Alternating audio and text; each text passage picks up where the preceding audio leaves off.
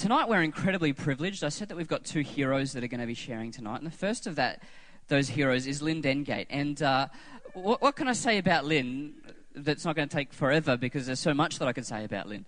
Um, Bible says that the meek will inherit the earth, and I think that meek is a misunderstood term. I think meek people kind of perceive meekness as weakness, but it's not.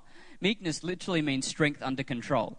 And uh, Lynn Dengate is the personification of meekness. An incredibly capable, an incredibly intelligent woman, but she associates with anybody and everybody. She doesn't just discriminate. Uh, you know, she's not, well, I'm only having intellectual conversations, so I'm only going to be associating with intellectual people. But, you know, and she's had an incredible, uh, incredible faith journey and, and planted churches with her husband Reg. And, uh, you know, so we're going to hear from uh, just an incredible font of wisdom. So why don't we give a massive centro welcome to Lynn Dengate.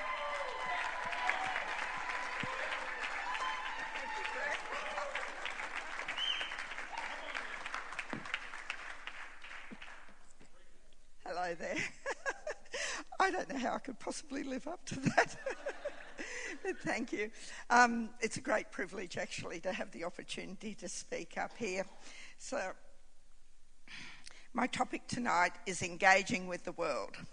So, firstly, a bit of an introduction. Who am I?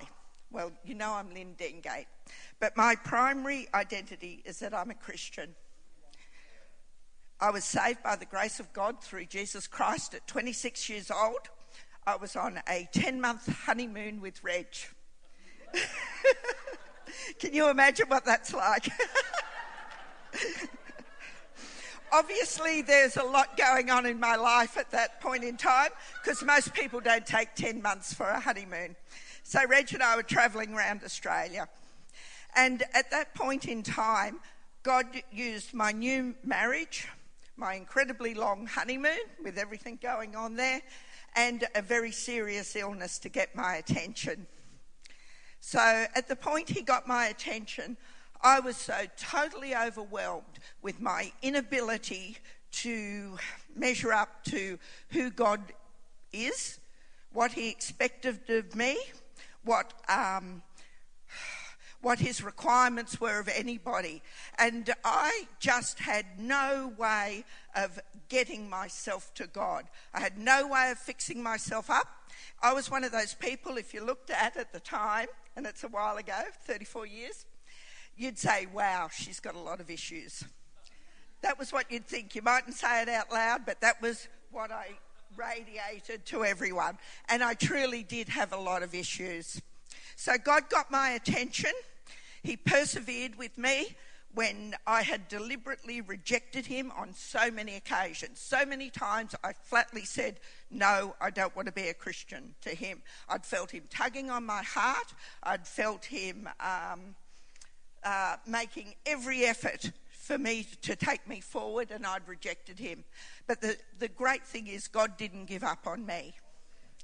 And I suppose um, I'm so I'm so absolutely thankful I've never lost my sense of gratitude um, that God would save me. There was nothing about me that you would have thought warranted having me in the kingdom. But God knew better. He knew who I was deep inside, He knew what I was capable of, and He had a plan and purpose for my life, just like everybody here. The fact that God never gave up on me now compels me not to give up on people in my world. I love Jesus Christ, I love his church, and I passionately believe there is no hope for the world outside of Christ. I do not think that there's anything other than band aids to be found outside the love of God and outside having a saving relationship with Jesus Christ. So, what I'm going to talk about tonight is um, in addressing the subject of engaging the world. I'm going to cover off on what, why, who, and how. What does it mean to engage with the world, and who should we be engaging with? Why should we engage with the world, and who should be doing that engaging? And how do we do it? How do we actually engage with the world? When I talk about the areas that I'm going to cover off on, I'm going to say a lot of you should do this, we should do that, that sort of thing.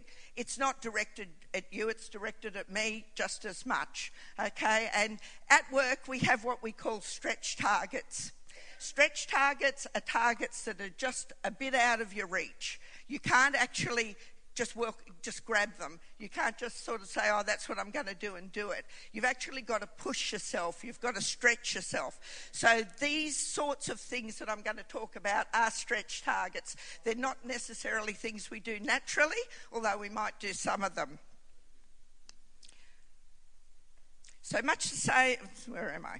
Specifically, for the purposes of our discussion tonight, we're going to focus on what it means to engage primarily with the non Christians in your world.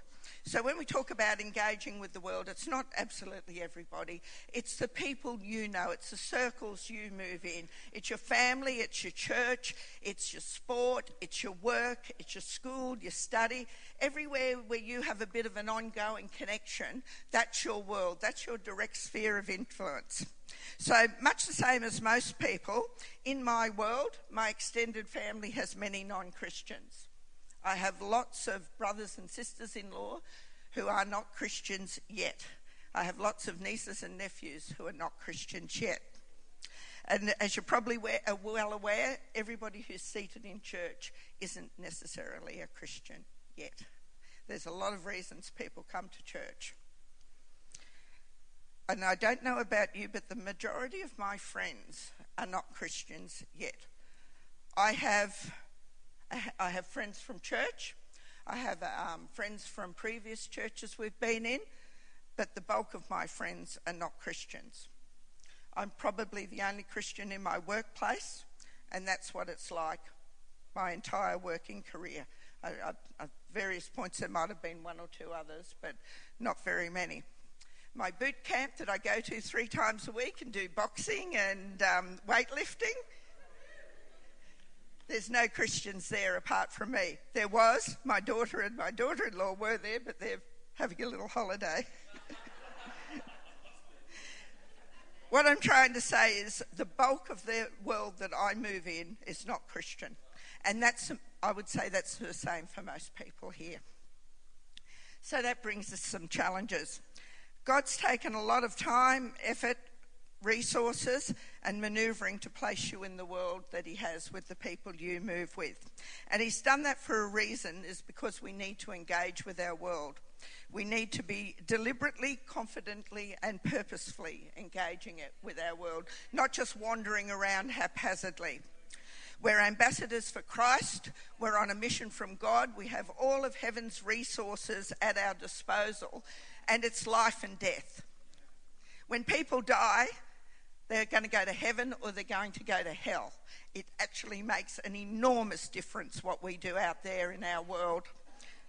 We're compelled to engage with it. So, why should we engage with the world and who should be doing that engaging? Short answer it's our job. It's your job, it's my job. We're here to be salt and light. No Christian is excused from this requirement. It's in our job description. And just in case you think it doesn't apply to you, Matthew 5:13 makes it plain. Let me tell you why you're here. You're here to be salt seasoning that brings out the God flavors of this earth. Barry talked about lots of other things that salt does this morning. And it's true, all of these things. Here's another way to put it you're here to be a light, bringing out the God colours in the world. God is not a secret to be kept. We're going public with this, as public as a city on a hill. Every one of us who names the name of Christ is called to be salt and light. It's in our job description. You are called to be the source of light and life in your world. So life is tough. The world is full of confusion, inconsistencies, unfairness, hardness, tragedy, and pain. And outside of Christ, what chance does a person have? I'd say they have nothing. That's my view. They think they have, and it works for them for a while. But in reality, outside of Christ, they have no chance. People need Jesus now so that they have the opportunity to live the best life possible, and they need him when they die so that they don't spend their life in their eternity in hell. When you get the opportunity, share your testimony stories with those in your world.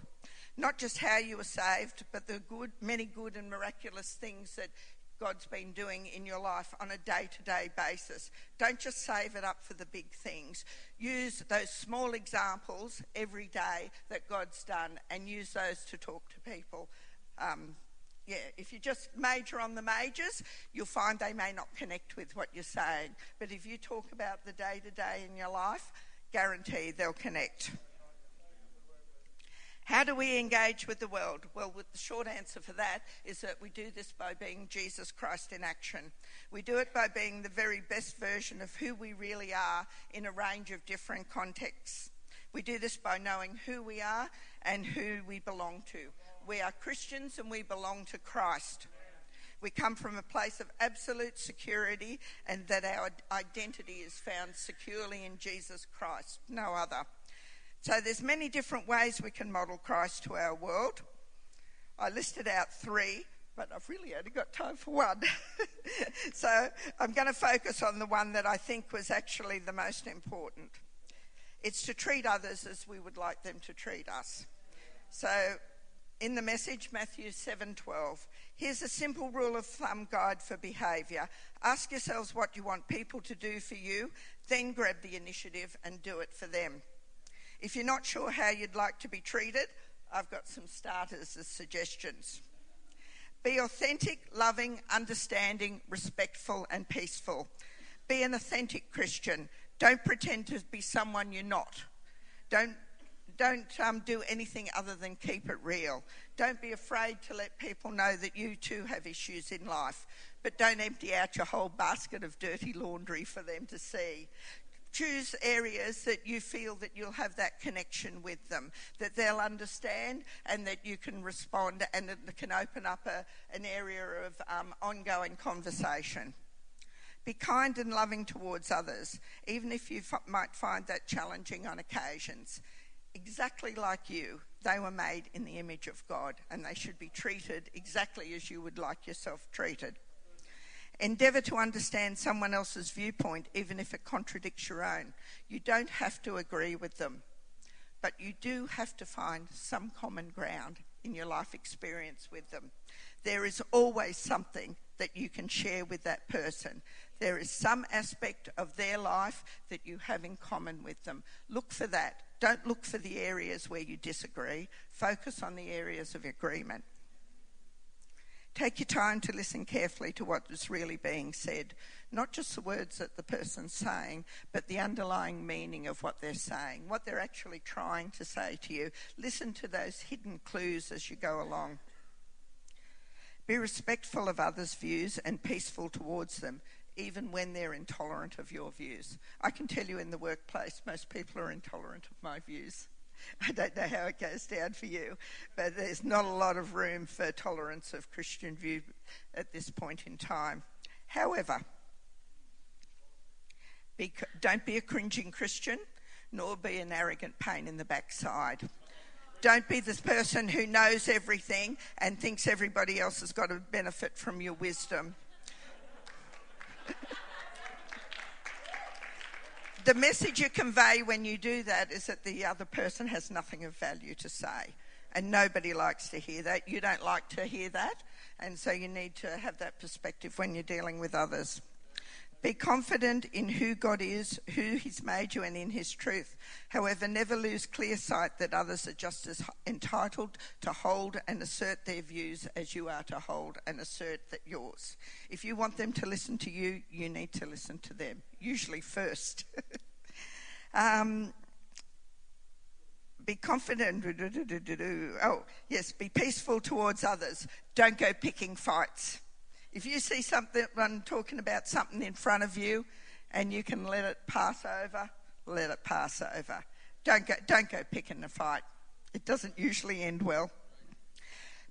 Um, be I've lost my place again. Sorry about that.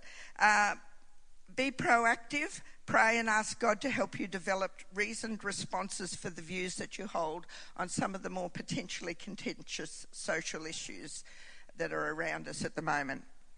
Here's a couple of current problem areas gay marriage, euthanasia, immigration, transgendered identity, raising children, social welfare. They're areas that we have a tendency to conflict with the world on. So, don't wait until someone asks you for your opinion. Be proactive. But that doesn't mean be proactive in getting your point across. It means be proactive and spend considerable time thinking and praying about these things in advance. Consider what the Bible does say about these topics. Think about the views your non Christian friends or work colleagues or classmates or even your family hold and what they might think and feel about these matters. And consider the sorts of reasons they may have for feeling like that. Put yourself in their shoes and genuinely do that. Consider this, uh, think about how they might feel or react to what you're going to say. If you know somebody's going to flare up when you say something, you really need to check yourself as to whether it's worth saying. Work through all of the potential arguments from both sides. Genuinely try and see things from their perspective. Choose your words carefully so that they break down walls and build bridges, not blow up the bridges and raise barriers. Think about how you might keep the doors open for future potential conversations on the topic. However, whatever it is you do choose to say, be respectful and courteous and loving when you say it. So, in conclusion, if you haven't done it before, can I encourage you to take time and make a list of the various components of your world your family, your friends, your work, your school, your study, whatever it is where you, are, you find yourself on a regular basis. And then list down the people who are in those groups. Pay particular attention, focus on the non Christians. Christians get a fair amount of prayer, not to say we don't need it, but for, for the point of the exercise, focus on the non Christians. Spend some time reflecting on the people who are within each of those groups. Think about them as people. Don't just think about them as sort of like objects of your prayer. Think about them as people. Think about them people who are, who are created in the image of God. Each morning before you go to work or school, or each time you go, you're going on an outing or you're going to sport, ask God to intervene in your days and to in ways that will, He will use you to bring people closer to Him. Ask Him to open doors. Ask Him to provide opportunities so that you can ac- accurately reflect Jesus to these people. That's our aim. It's to accurately reflect Jesus. If people do not see Jesus in you, there is no way they're going to get closer to Him it's, a, it's true that he does cut across and go beyond people and touch people supernaturally, but mostly he uses us. Season your conversation with salt and light. Do good, be generous in every aspect of life, life, be the source of light and life in your world. And finally, when you get the opportunity, do pe- tell people about Jesus. Share, share your stories of what he's been doing in your life. Find, um, whatever you do, though, don't give up on people. God never gave up on me.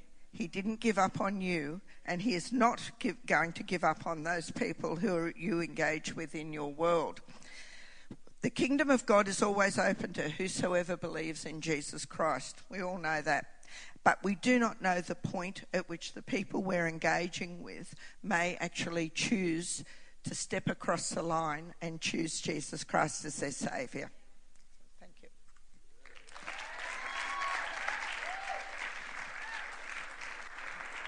That was awesome. And what I love about it is that it's real. And, uh, you know, Lynn wouldn't stand up here and share something that isn't herself. And I know that she models that every single day. So thank you for sharing that, but also thank you for living that as well. Um, the, our next hero, our next legend, has done it all. Um, he is literally, like, he amazes me.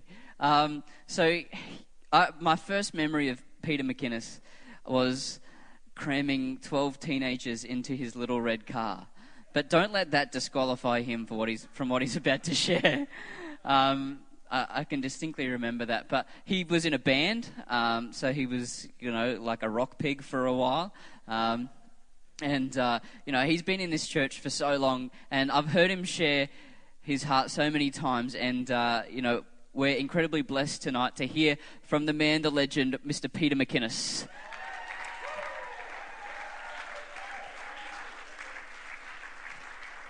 Thank you, Brett. See, my heart's racing after that little introduction. Hang on a second, I'll get myself organised. How are we? Good?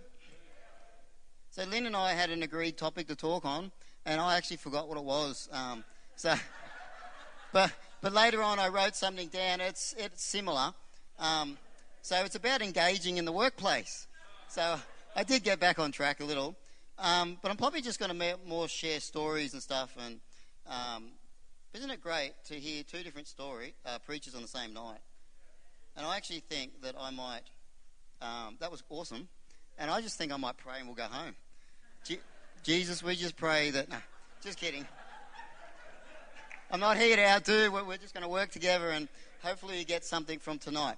So, what I was wondering is, have you ever thought about what the best job in the world is? I've got a list of seven. I found these on a American website, so, number one, the, the top job in the world. Is there any engineers here tonight? I think I saw two on stage. Obi? There he is, yep. Uh, Josh? Okay, so the top job in the world is a Disney Imagineer. So, if you have an imagination and you're an engineer, you can work at Disneyland and create whatever you like so people have fun. Josh? You over? You in? Okay, that's the number one job. Number two, anyone like hugs and cuddles? I do, but that's from my wife and my kids and my mum. But anyway, you could be a professional cuddler. People travel the world and they make um, 50 to, to 100,000 a year cuddles. Yeah. Some people get, you know, they just need a cuddle sometimes. You could go and pay someone for a cuddle. I'm going to I'm gonna leave it there, though, because uh, it is a bit of a dangerous job. Um, number, number three is a bit isolated. It's a private, private island caretaker. So you get to live on an island, look after the island, cut the grass, look after the trees, and then just relax on your own island. Although it's not yours, but you're looking after it. That'd be awesome. This is where this gets me going now. A Ben and Jerry's flavor guru. You get to just taste and test and mix up whatever you like and try it out. What a great job. I love ice cream. Anyone like Wet and Wild? Okay, you could be a water slide tester all you do is go down slides and check it for safety, and I reckon that'd be awesome. Um, some of you guys are probably already doing this next one. Have you heard of Netflix? You could be a professional Netflix watcher. 20,000 US dollars a year to sit in your own home and watch Netflix. Of course, you've got to do a critique on what you watched, and that'd be pretty cool. Okay, I'm feeling a bit tired now. The last one is a luxury bed tester. You travel the world, go to luxurious hotels, and you sleep in their beds. And then you write a report on what you thought. That'd be great. I've always liked working part time, although I've only had a couple of part time jobs. But I reckon you could combine four of these and you would have the best job in the world. Let me go back. You could eat you could, six hours of ice cream, six hours on the water slide, six hours watching TV, Netflix, and six hours sleeping. How awesome would that be? To me, that's the best job in the world, all of those. So I'm not here to talk to you about helping you get a job tonight, although I do actually work in an employment service. Um,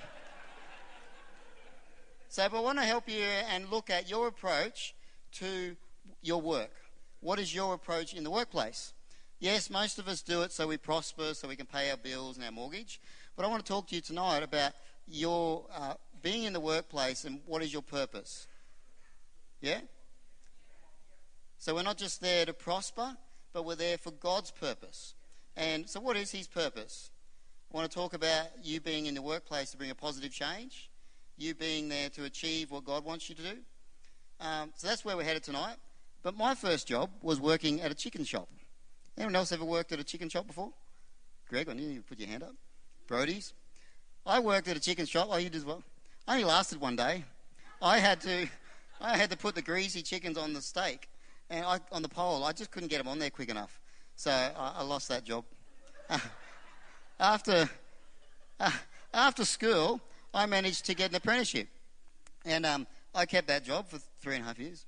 And then I got in as a tradesman. I worked as a tradesman for quite a few years.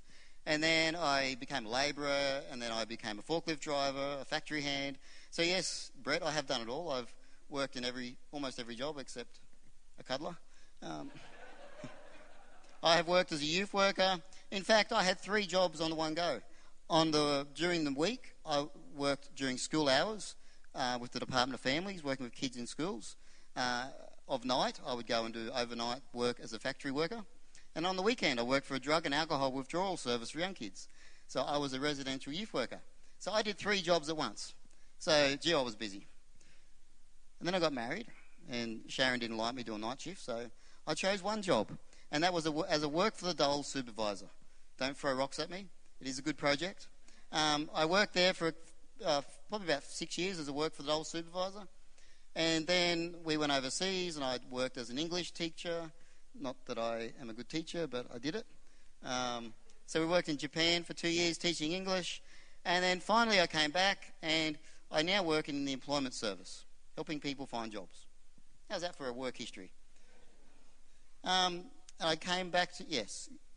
So in all of my jobs, I've always asked the question, God, what is your purpose having me here?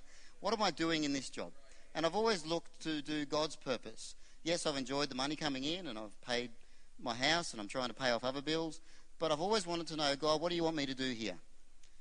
I came to Ipswich, you know, when I was 21 years old, a couple of years ago, and I, I had to line up at the CES office. Anyone know what CES is? It's today's Centrelink. So I had to line up there and try and find a job. And you, back then, you'd go to the board and you'd pull off a little card and you'd go and apply for it. Wow, haven't things changed? You can do it all on your phone. Anyway, so, but who would have imagined 20 years later, I now manage three offices and I have 15 staff helping people find work. How does that happen? It wasn't my plan. I think I had other plans, but with me allowing God to work through me in every position I've had and allowing His purposes to unfold, He's just created the next job and then the next job, and, and now I'm where I'm at today. All because of God's purposes and me wanting to follow His, his hand. Um, it's happened by God's design and His leading. And then, you know, we've got to make choices. I could take a dead end job and stay there, or I could look to the next job. How can I progress? So I've made choices along the way and I've been obedient to God. I believe that God's purpose for the church is to engage in our workplace, to be there and to be a positive example in our city and in our community. And I believe that God positions us to make life better for people. That's why I do the job I do is, yeah, I want to help people get a job. But I also believe once you get a job, life gets better because you got money, you can pay your bills, your kids get a good role model. So that's one of the reasons I do my job. But what I believe the church is here for is the same thing to make life better for people. How much better can your life be if you have Jesus in it? So if you don't know Jesus, or you're just here tonight because you've come to hear me, uh, not that you knew I was here, but, but if you come tonight and you weren't really sure why you're here, life gets so much better with Jesus. Get a job, that's great. Get a haircut. And um, get Jesus, and life will be so much better. Okay, so I'm going to move down. So God wants you to be a positive in your workplace. You could be there and make a positive decision one day that'll affect your company. You could make a positive decision that'll affect a life. You could, um, yeah, get a job one day where you're the mayor of the city. Apparently, that position's vacant. Greg, you no. I had to throw that in there, Albie. You know, possibilities are endless of where your life could be. Do you want to be an influence in your workplace? Whatever job you have or you do, you're going to have next. Tonight, I want to look at a man that allowed God's purposes to be the main driving thing in his workplace.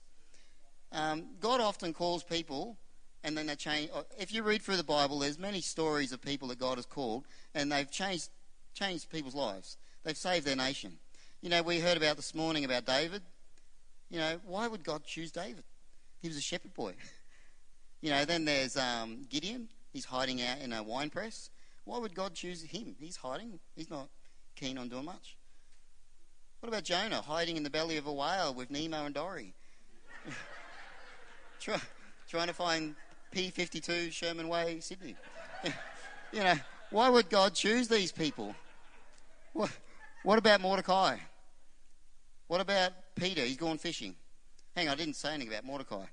Let's go back to that guy. I want to talk about him. Does anyone know who he is? So, who's the Bible scholar here? How do you say, is it Mordecai, Mordecai or Mordecai? I'll go with that one.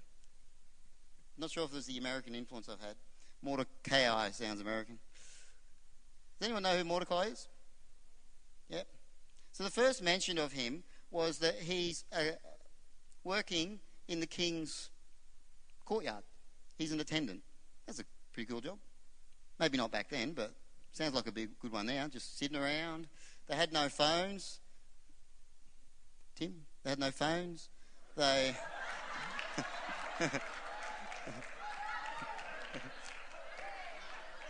um, they had no tea. Sorry, I love picking on you, mate. Does anyone remember the first time I got up and did the offering and Tim introduced me? He couldn't remember my name. so there's no TV to watch Netflix or anything. They're just there. All they can do is listen, watch, and talk. So what a great job. Anyway, so Mordecai is there sitting there listening, and he overhears two men plotting to kill the king. He's not, I'm not having this. Mordecai was a faithful man. Everyone say faithful? He was a faithful man, so he was faithful to his employer. And so he went and told his cousin, who was the queen, all about this. So those two guys were gone. And Mordecai's name was written. Whoop, Mordecai's name was written in the king's book. There you go, he's got a tick already because he was a faithful man. Sometime later, the king decides to employ uh, another guy called Haman, and he is above all the princes of Persia.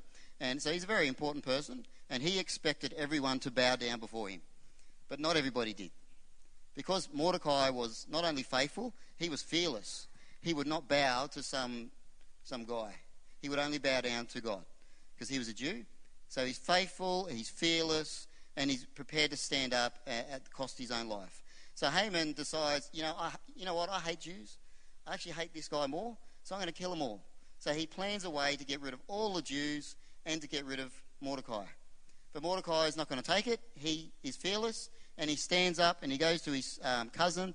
This is the, the famous words you've probably heard Esther, you've come to the kingdom for such a time as this. What are you going to do about it?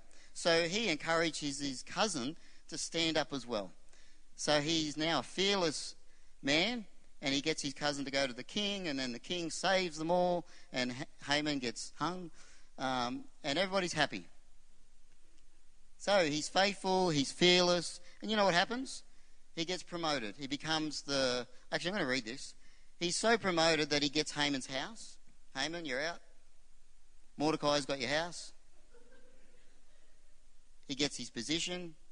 I'm searching for it. I've gone on without notes. Okay, verse 15 of Esther, chapter 8. I'm going to go, yeah. Verse 15 of chapter 8 says here, he went out from the presence of the king, this is Mordecai, in royal apparel of blue and white, with a great crown of gold and a garment of fine linen and purple. That sounds impressive, doesn't it? Wow, imagine wearing that today. No, he probably laughed at. But back then, that was very impressive. He's got a big crown, he's got purple, he's dressed in blue. Look forward to Wednesday night. Um, and, and with a great crown of gold and then the city rejoiced. How's that? This guy is just working in the courtyard, minding his own business. Not long later, he's dressed in all of these colours with a crown, and he's basically, verse 10 says that Mordecai was second to the king. So not only do I want to talk about living for God's purposes in your workplace, but if you do that, God's going to prosper you natu- naturally. Don't look and chase after prosperity. It'll come naturally while you're doing God's purposes. Yeah, I can attest to that. Others can attest to it. Mordecai can attest to it. He's now second in the country. How's that? A Jew in a, uh, what do you call it? He's been taken into slavery, is now second in the country. God was looking after him and thus saved all the people of Israel. So I want to say that um, engaging in your workplace can cause you to be get promoted. It can cause you to save many people and influence many people. So both Lynn and I want to encourage you to do that tonight, is be in your workplace and be someone who has an influence. Okay, so I'm going to finish with three things. Three strengths that I see in Mordecai. That he was faithful. Everyone say faithful. Want you to remember these? He was faithful. He was fearless. Everyone say fearless. And he was a follower. Say follower. He was a follower of God's purposes and made life better for people. He made life better for his whole nation. My aim in my life is to be faithful. I, I do the best I can in my work to my staff and to the people that need out my help and to my boss and to God. I, I endeavour to be faithful. I endeavour to be fearless. I have to make decisions that people don't like. Gee, I get a few complaints, but I've got to be fearless. Fearless as well when I have to stand up and say what I need to to direct people if it needs to be done. And sometimes, in the case of slipping something in about God, I have to be fearless. I don't want to get in trouble, but sometimes you've got to say the stuff that they need to hear in the right attitude with respect. um, you know, let that be you in your workplace. Even this week, um, most days I go to work and I pray, God, use me this day for your purposes, not for my own, not for, you know, just a, sometimes it's just a random prayer I pray. I just say it so much. And sometimes I really believe it. And this week, I, because I've been preparing, I, God, I really believe this. Use me, you know, for your purposes. And I had one of my staff come in and they just sat with me for a little bit and, and say, hey, look, I'm going through a lot of home. I've got family issues. Um, you know, I've got a court hearing this week. Yeah, I'm not going to be in for the rest of the week. So uh, what am I to do? I just, yeah, okay, um, I'll let you go. Um, we'll, we'll, put in some annual leave and you can go. Uh, later on, I get a text back, hey, my mum's a born again Christian, and I know you are as well. I've never said a word to her. I just live my life before her um, so they can see how I am. And she says, I know you are as well. Um, but can you pray or whatever it is you do? Because I really need help. I really need a miracle. So this is coming from her. I've not said a word to her. I've just been there as an influence, um, being faithful, being fearless, and she's recognizing the words that she needs. She needs a miracle. So I've been praying this week, and I go back tomorrow to find out what's happened. But I want that to be you in your workplace, whether it is in the chicken shop, whether it is being a cuddler, whether it is whatever you do, being in a hospital, do what you have to, be faithful, be fearless, and help people, make life better for people. I'm going to pray. Thank you. Let's pray. Lord Jesus, we just thank you for both the words that Lynn and I have spoken tonight. We thank you that you have a plan for all of us. You place us in our work, in our families, in the people around us to be faithful, to be fearless, and to lead people to you, Lord. We just pray you'd help us to make life better for people. Lord, and I also pray for people that tonight that may not know you. I just pray that they would sense something in the worship tonight, sense something in the words that have been spoken tonight, and they would be drawn to you. Lord, we just ask that life would be better for these people tonight. Lord, we just thank you now. In Jesus' name, amen. Thank you. Come on out, Brett. Amen. Let's thank Pete.